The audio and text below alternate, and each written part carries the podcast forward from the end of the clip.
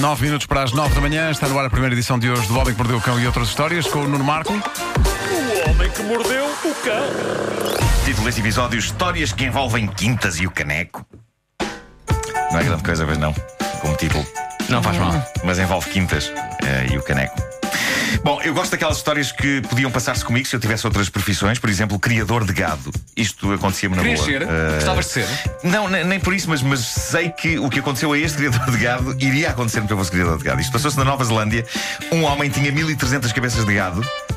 Pelo menos era o que ele achava que tinha. A dada altura decidiu contá-las e já só tinha 800. E ele não faz a mais pequena ideia sobre o que aconteceu às outras 500. Eh, não sabe. Perdeu 500 vacas. Eh, É uma coisa que não se perde assim com muita facilidade, não é? ele perdeu, ele perdeu. Supõe-se que terão sido roubadas ao homem, mas ele não deu por nada. Ele desconfia que as 500 vacas terão sido levadas devagarinho. Provavelmente meia dúzia delas por dia. Como quem não quer a coisa.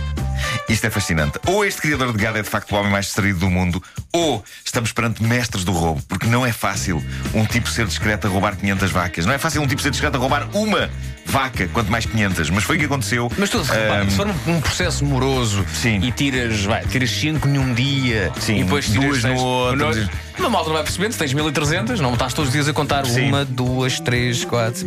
Mas obviamente, cada altura. Tens que contá-las, não é? Tens de contá-las. Ah, eu estou a imaginar o homem a olhar para a manada e a pensar: eu acho que me faltam aqui vacas.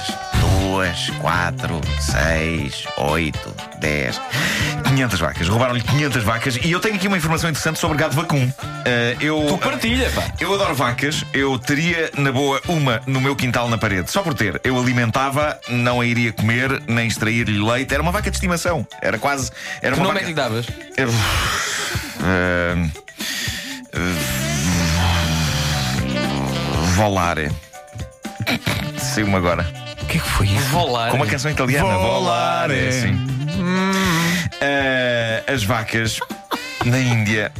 São animais sagrados, não é? Sagrados, sim, sim, ninguém lhes faz em, mal. andam em liberdade e são bem tratadas e por vezes estão descansadamente deitadas nas estradas e os carros têm de as contornar. Pois bem, da Índia chega agora a notícia que diz que a partir deste momento as vacas têm de ter tiras refletoras nos cornos.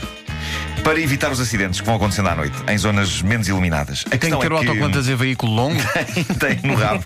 Ah, a questão é que estas vacas não têm um responsável, não é? São vacas que andam em liberdade alegremente. Logo coloca-se a questão: quem põe. Qual é a competência?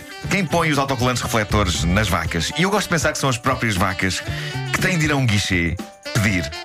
E bom dia, eu vim a pedir autocolantes refletores, vou precisar de dois.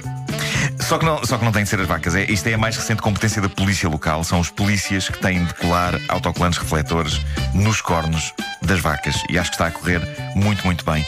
Ah, vou continuar em ambiente de quintas eh, e, e tenho que louvar os correios da Islândia. Não, faz como, sentido, porque hoje é quinta.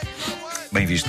Ah, e ainda é quinta e é o dia de, de mandar cartas, Uhum. e isto vai fazer sentido com a história que aí vem. Ah, os Correios da Islândia têm de ser elogiados, bem como a pessoa que quis enviar uma carta para umas pessoas na Islândia, sem saber o nome das pessoas, nem o nome da rua onde elas moram. Eu tenho de louvar o, car- o carteiro ah, e a pessoa que escreveu a carta, porque, sem se saber grande coisa qualquer um deles, a carta ainda assim chegou aos destinatários.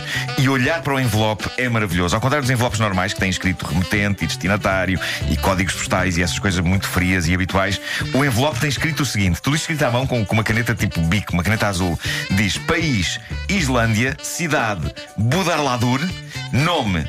Isto é para ir para uma quinta de cavalos onde vive um casal islandês dinamarquês que tem três filhos e uma data de ovelhas. Está escrito na carta. E, na- e na- e no, envelope está escrito, no envelope está escrito ainda: a mulher trabalha num supermercado. Tudo Mas isto está- mas está no envelope? Está escrito no envelope, em vez da morada? Sim, tudo isto está escrito no envelope. Isto e ainda um croquis. Tem um mapa do sítio pintado a lápis de cor com um lago e umas estradas e uma marca a vermelho a dizer: É aqui, é aqui. E incrivelmente a carta chegou aos destinatários. O coisa, Ah, o coisa vermelha é como se fosse aquele pioné. é o, é o pioné. Pioné do mapas. pioné.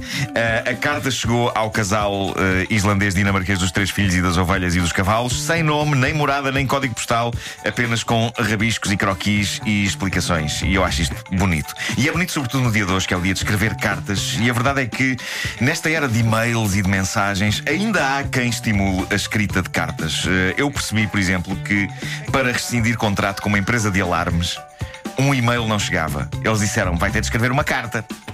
E eu percebo, eles estão a falar ao coração dos preguiçosos como eu. Por e-mail era fácil demais cancelar um serviço. Eles sabem que se as regras deles envolverem as pessoas darem-se ao trabalho de escrever uma carta, as possibilidades das pessoas não rescindirem os contratos serão muito maiores. Porque é escrever e meter no envelope, e meter os selos, e levantar o rabo do sofá, e ir à estação de correios. E portanto é engenhoso da parte de empresas.